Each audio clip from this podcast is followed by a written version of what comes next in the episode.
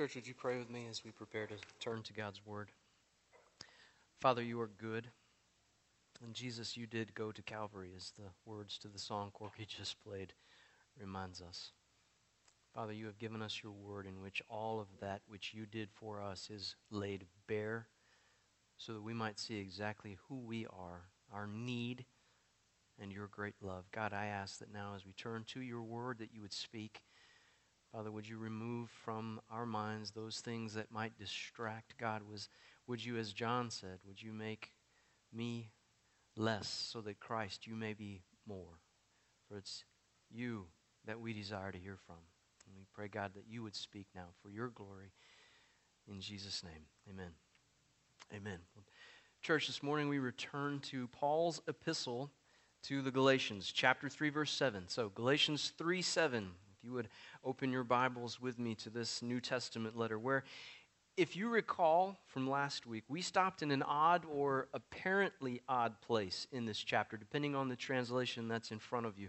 The NIV has verse 6 as the opening verse in a new paragraph, as does the Holman and the NASB translations. In fact, the Holman renders verse 7, which is where we'll be picking up today, as a run on from verse 6. And so, as we began last Sunday, I explained at the outset our odd pericope composed of verse 1 through 6 so that you wouldn't think me that which Paul was accusing the Galatians of being a fool.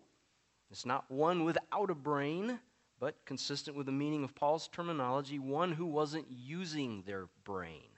And so, in my defense, we noted how in the ESV translation, so the English Standard Version, verse 7 begins the new paragraph, where the reference to Abraham in verse 6 served to explicate the point made verse 5 that God's work in believers is not done in response to obedience, but faith, as evidenced by Abraham who believed God, and it was credited to him as righteousness. Thus, verse 6's reference to Abraham acted as a concluding sentence to all that we saw together, if you were with us last week, where Paul chastised the Galatian believers for contradicting both Christ's work and the Spirit's work by their actions. In reverting to the law as their measure of spiritual accomplishment, the Galatians were in danger of nullifying the grace by which they'd been saved. And thus, as we concluded, the only question that matters as we consider our own sanctification is not what am I doing, but on who am I relying? In Emmanuel, we must not remove the cross's stumbling block, so to speak, as Paul describes it, where our ego is outed and our self is condemned in light of the grace of Christ's selfless sacrifice on the cross. Rather, we've got to daily call ourselves back to that on which our salvation depends faith alone in Christ alone. And this is what I believe Paul does in the verses that we're going to be examining together in the time that follows. And so, if your Bibles are open to Galatians 3, I invite you to follow along as I read from verse 7. Galatians 3 7, where the apostle writes Understand then that those who believe are children of Abraham. The scripture foresaw that God would justify the Gentiles by faith and announced the gospel in advance to Abraham. All nations will be blessed through you. So, those who have faith are blessed along with Abraham, the man of faith. All who rely on observing the law are under a curse, for it's written, Cursed is everyone who does not continue to do everything written in the book of the law.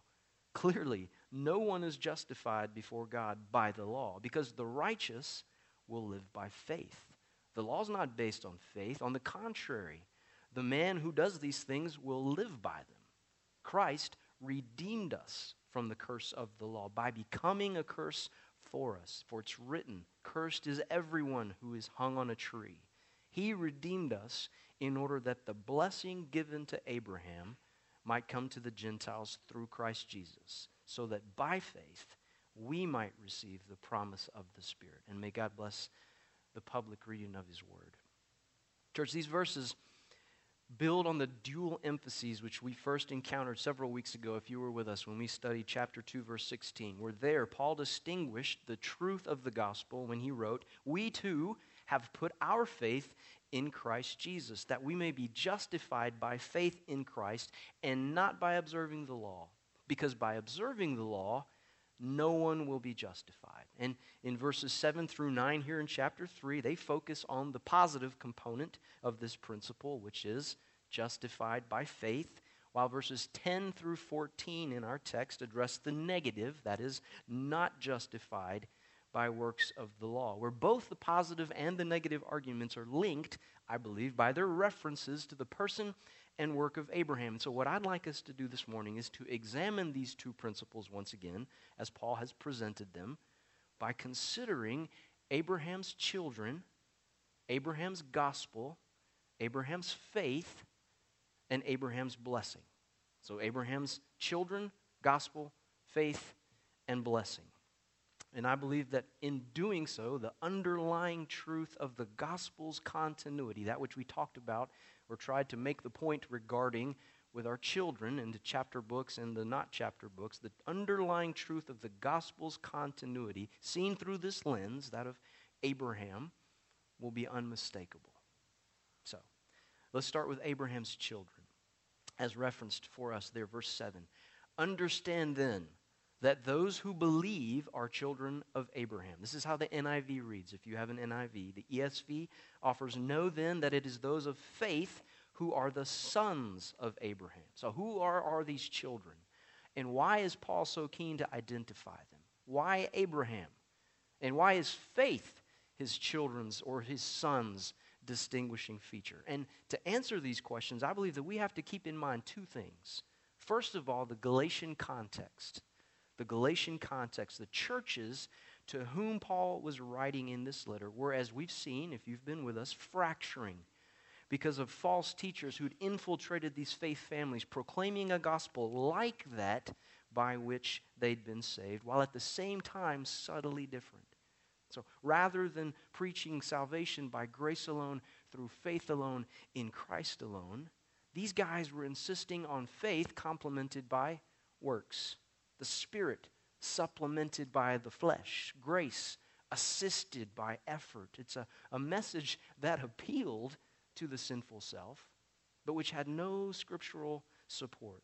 And thus, having heard about all that was taking place in this church and in these churches, and having realized the eternal ramifications of such a pseudo gospel wrapped up in the cultural clothing of Judeo or Judaic religious ritual, Paul employs this reference designed, I believe, to address the issue at hand, namely his opponent's commitment to the Old Testament law and insistence upon adherence to these rules as a means of ensuring salvation.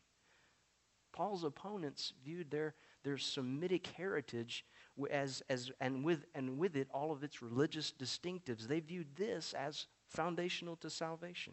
For these Judaizers, as they came to be known, Jewishness was part and parcel of being saved. In other words, you couldn't be saved without becoming a Jew first, because the hoop through which you had to jump in order to gain eternal life or, or to achieve or to be gifted, depending on how you chose to look at this hoop and its purpose, the whole hoop was ethnicity. It's a fact that was established by God's law as given to his people. But, but, as we saw when Paul confronted Peter, being a Jew and living like a Jew had no bearing on one's eternal destination. Paul even said, chapter 2, Jews by birth, not Gentile sinners, know that a man is not justified by observing the law, but by faith in Jesus Christ. And so I believe, I believe that Paul adopts the language of his opponents here. So referring to Christians as Abraham's children or sons, I believe that Paul adopts this language in order to further discredit his opponent's argument. Now, for we predominantly Gentiles who, who live many years after Paul and his Jewish adversaries, such a row over culture as determinative of salvation seems silly, right? I mean, we'd never insist on others becoming like us in order to be saved. Belonging to Christ's body, the church, can't depend on such externals as appearance or require uniformity as regards tastes, be they nutritional, musical, or recreational. We would never, we would never require Christians to, to conform to our cultural norms or find somewhere else to belong. Would we? Would we? Friends, I don't believe that the ethnic distinctions Paul faced warp the gospel today like they did in the first century. However, I do see many churches, so called, where those gathered reflect such a narrow segment of society. We'd be reaching to apply the apostles' description that's given us later on in chapter 3, verse 27 that there's neither Jew nor Greek, slave nor free to their body. Now, almost certainly, it is true that in their church there's no Jew nor Greek, slave nor free, male nor female, but not because they're all one in Christ, but rather because they're all Jews, or they're all Greeks, or, or cowboys, or millennials, or traditionalists, or contemporary worshipers. You know, rather than displaying the unity and diversity thus demonstrating the gospel's reconciliatory power. Many churches in our nation are so singular in their appeal that they share much in common with these described here in the scriptures. But that said, Emmanuel, I am so encouraged by how diverse we are, ranging in age, race, occupation, marital status, musical taste, spiritual gifts. I mean, we could go on, right? Just look around. None of you look anything like each other or have much in common with one another. We don't even like to support the same teams when it comes down to it. But God has brought us together where what defines us is our commitment to the gospel. Church, may we never allow personal preferences to become the filters by which we seek to distill our fellowship. The Galatians context helps to explain why Paul spoke of Abraham's children. And a second frame of reference is also helpful here, as I said. Second frame of reference, and that is the biblical context. The biblical context. Because I believe that Paul has, he also has in mind here the story of Scripture, where far from being the history of a single people's origin, the Bible tells the story of the one, capital one, that Paul will refer to in verses that we're going to see together next week, that was Abraham's seed. And so, almost certainly, and we talked about this somewhat with the children, there are subplots to the scriptures and side stories with heroes and, and villains, with winners and losers, victories and defeats. But the meta narrative, as theologians describe it, meaning the story beyond or the overarching story, of Scripture, if you will, that's being told by all of the individual books in the Bible. The overarching story is that of God's rescue of His creation through His Son, the promised seed of Abraham, the one who would crush the serpent's head, the fulfiller of the Mosaic law, the son of David, Isaiah's suffering servant, Mary's baby born in Bethlehem, Jesus Christ.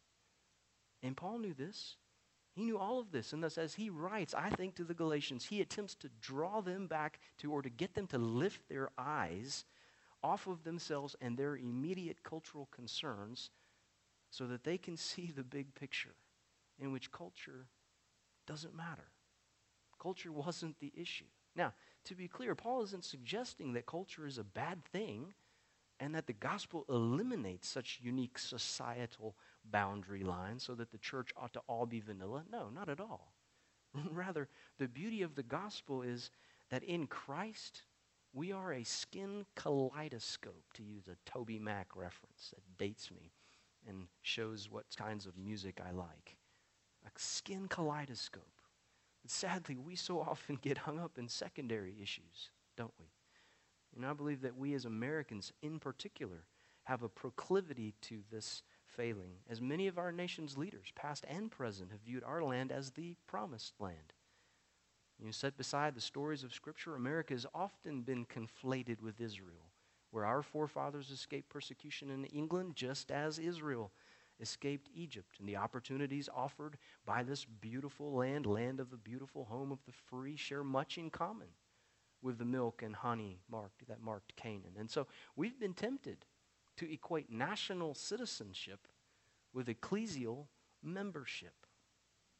And despite our voiced desire, particularly we as Baptists, to keep church and state separate, it's been hard and is hard to adhere to this principle when we see the Christian values that marked our nation's early days being threatened. And thus, some of the most vocal advocates for restoring America have been church leaders who espouse a message that sounds chillingly like that voiced here in Galatia. If you want to be like us, then you need to look like us and act like us. But, friends, Paul sought to lift his readers' eyes off of their local context and their regional concerns and remind them of God's mission. And so he re- reiterates that those who believe are children of Abraham. So it isn't what they look like or how they act that constitutes their belonging to the people of God that he promised to bless. Rather, it's their belief or faith in Jesus. So, do you believe in Jesus this morning? Have you put your faith in him? Meaning, are you relying on him as your advocate, such that when you stand before God at the end of life and are asked by the Father, Why should I spare you the sentence your sin has incurred? Your answer will be, Because Christ has taken my place. He's my substitute, He's my Savior. I have His righteousness, and He had my sin and shame, for which he was crucified. He died and was then buried in a tomb for three days before he rose, demonstrating your satisfaction, God the Father, with his sacrifice. This is why I'm your child. Do you believe in Jesus? And this is what Paul was pressing upon the Galatians, before whom, as he writes, verse 1, Jesus Christ was clearly portrayed as crucified. That's the, that's the gospel. But it begs the question, because of timing, well, what was Abraham's gospel? What was Abraham's gospel? And it's that which Paul writes for us there, verse 8. The scriptures foresaw that God would justify the Gentiles by faith and announce the gospel in advance to Abraham. All nations will be blessed through you. And there are two, two phrases here that I believe shed light on this question. And the first is, is generic, and that's conveyed by the words the scripture foresaw. And the second is more specific, as given by the words, announced the gospel to Abraham. And then that's followed by a quote. So, in essence, what Paul provides us here, I believe, is attestation to the fact that the meta narrative, once again, that word we used earlier, the overarching story of Scripture, which at this point would have been the Old Testament in its entirety, the meta narrative of Scripture is God's salvation of men and women from every tongue and tribe who, as we've just seen, are Abraham's children. How? By faith. So the entire Old Testament speaks to God's promised salvation. And this gospel was uniquely delivered to Abraham by the words, All nations will be blessed through you. It's spoken in Genesis 12 and verse 3, where God's word came to Abram as he was known at the time, directing him while he still lived in Ur of the Chaldeans. So that's Babylon.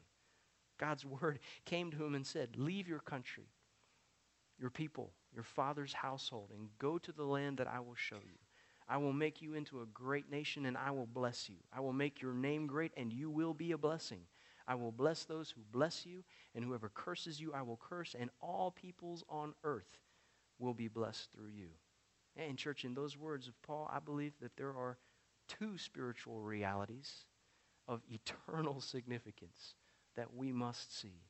The first is that the gospel is not a divine reactionary response to an unforeseen failure on the part of God's creation to fulfill his intended purpose for them nor is the inclusion of non Jewish men and women a further accommodation aimed at making ancient, ethnically elitist religion now palatable to modern sensibilities.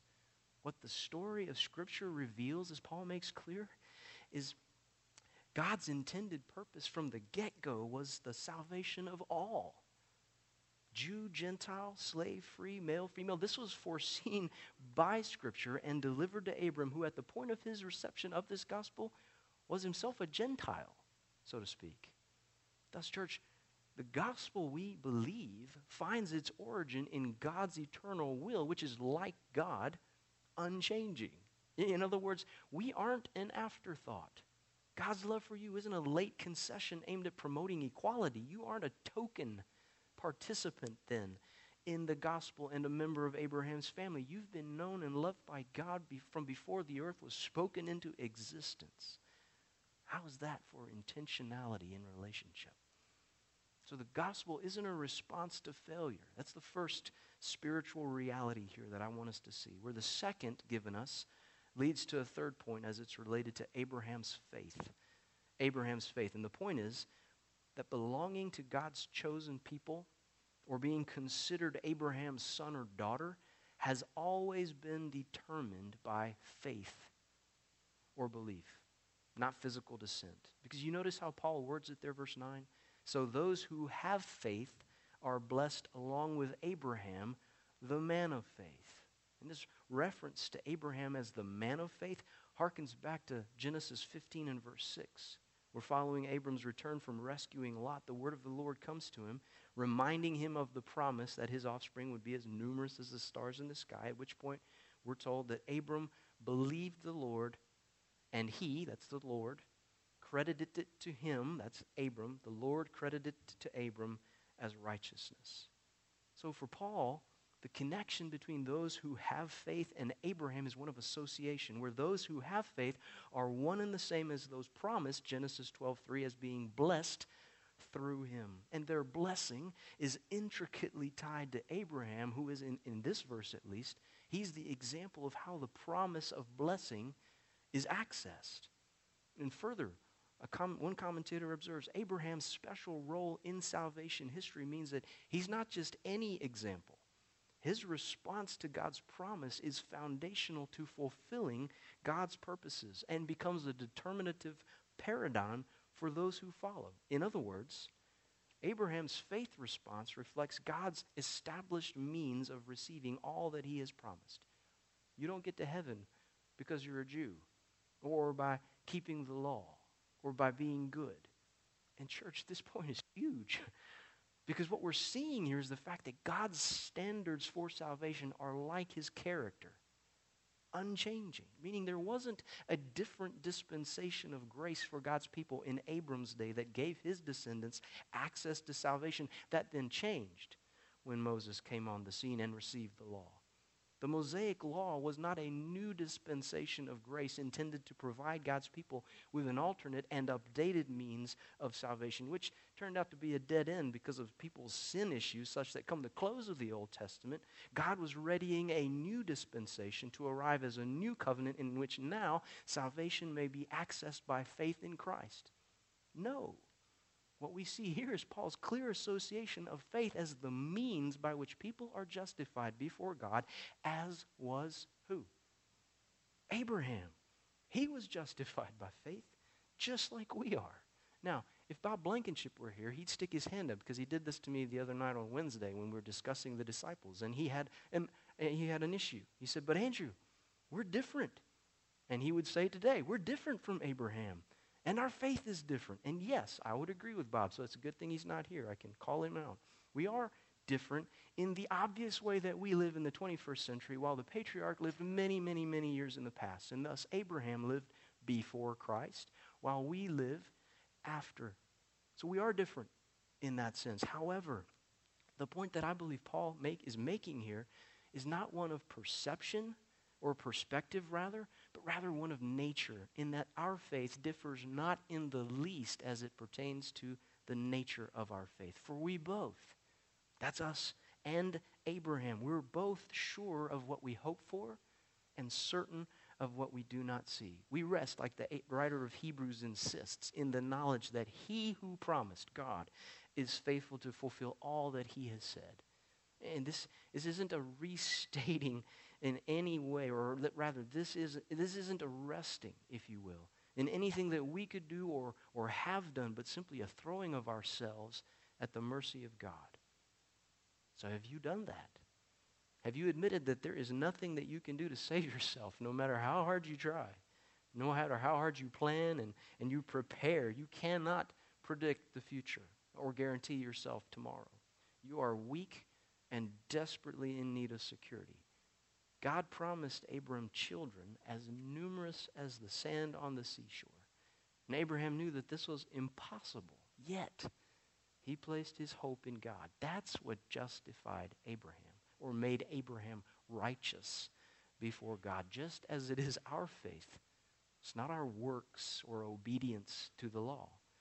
And this leads us then to a fourth point, as reflected by Abraham's blessing. Abraham's blessing, which Paul informs us in, in verse 14, results from our redemption by God through Christ Jesus, so that by faith we, along with the Gentiles, might receive the promise of the Spirit. So, what's Abraham's blessing here? And I believe, along with others, that there are at least two things that are associated with this promise, each of which is intended to remove the fear that we as human beings have of facing a holy God loaded down by our sin and the natural fear that we all have of death and dying. And the first truth associated here with Abraham's blessing, I believe, is justification before God. Justification before God, which simply means, as one pastor theologian explains it, that in spite of all your sin, God reckons you to be righteous. All the things that you've done or ever will do wrong are forgiven because of Christ. And God does not, therefore, hold your sin against you. Now, I don't know of any cultural, intellectual, or technological changes over the past 2,000 years that makes this inheritance any less needed or less desirable today than it was for those in Galatia when this was written. And isn't that true, friends? Do you know that freedom that Paul is describing here? Or are you, as he describes in verse 10, are you one who's relying on observing the law? You're trying to be good enough. You treat others well. You don't judge.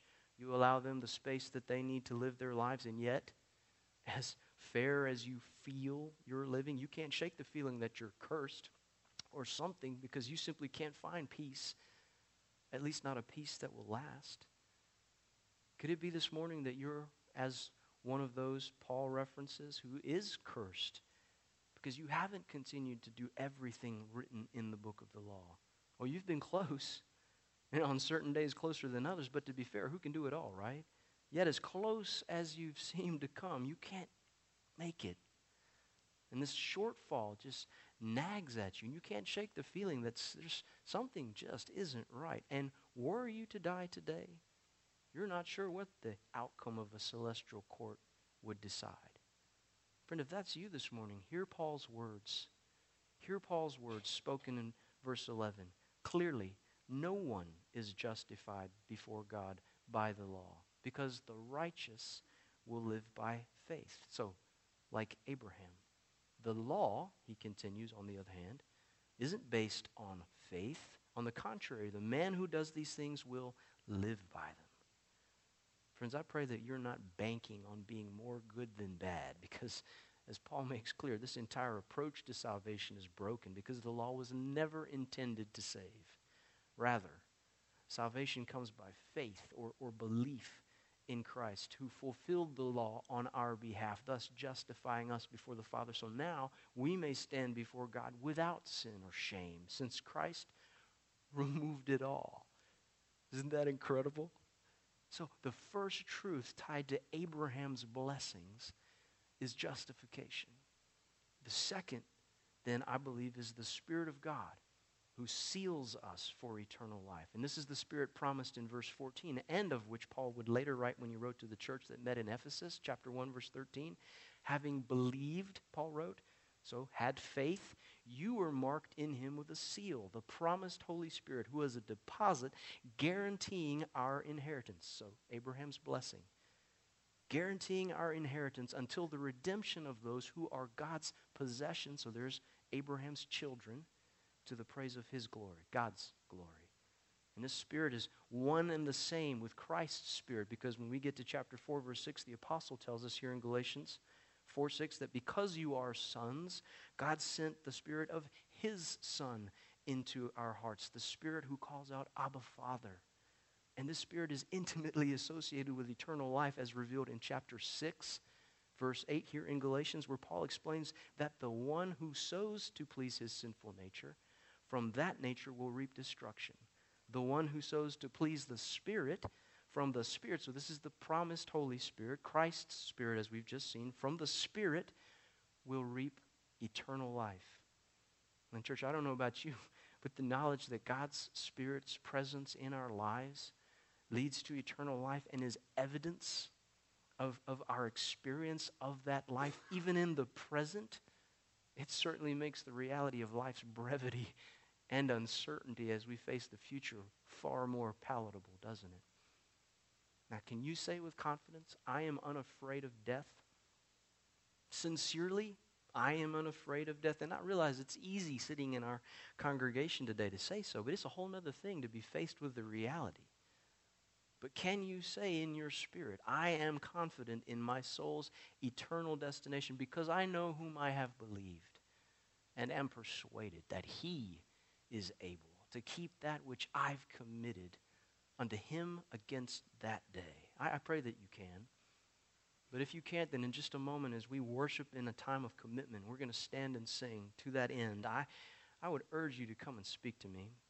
I'll be down front, as you know, and I would love to point you to the answers that God has for the questions that may be burning in your heart and mind. Point you to His answers as they're found in God's Word. Because the promised seed of Abraham, the one through whom all nations would be blessed, as they, like Abraham, believe, this is the gospel. He, Christ, has come. It's a gospel that has never changed. Christ redeemed us, as Paul said by becoming a curse for us in order that we might share with Abraham in God's rich blessing forever. A blessing which is life with God for eternity. I hope and pray that this reality is yours. Would you pray with me as we close? Father, you are good, for only a good God would make such a good gospel available to people who did not deserve it, who were unworthy Father, we praise you for the gospel and for how you have made it abundantly clear in your word. Father, and this is not a hope that comes later on in the story that is a reaction to a failure to an earlier point, but rather it is the picture that you are portraying. It's the character, your character, that you are displaying from start to finish. For this story is all about you. You, the God who saves, not us. Christ, the Redeemer. Lord, it's so easy for us to get caught up in the story being about us and the universe revolving around us. Lord, errors that we've made even in the past with our observation of all that you've made, where everything we believed at one point revolved around our earth. But now we've come to know it's not. It's around the light. Lord, and in a spiritual sense, the metaphor there, we find all of life revolves around the light of the world, who is Jesus.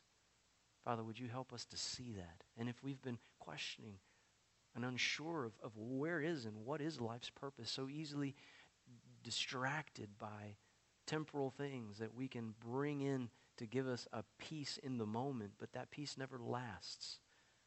Father, would you, by your grace this morning, open eyes to see that only through relationship with Jesus Christ can that which we desire most be found. Perfect peace. Peace with you, the God who made us. For you made our hearts, God, to rest in you. And we will find no rest until we find that rest in you.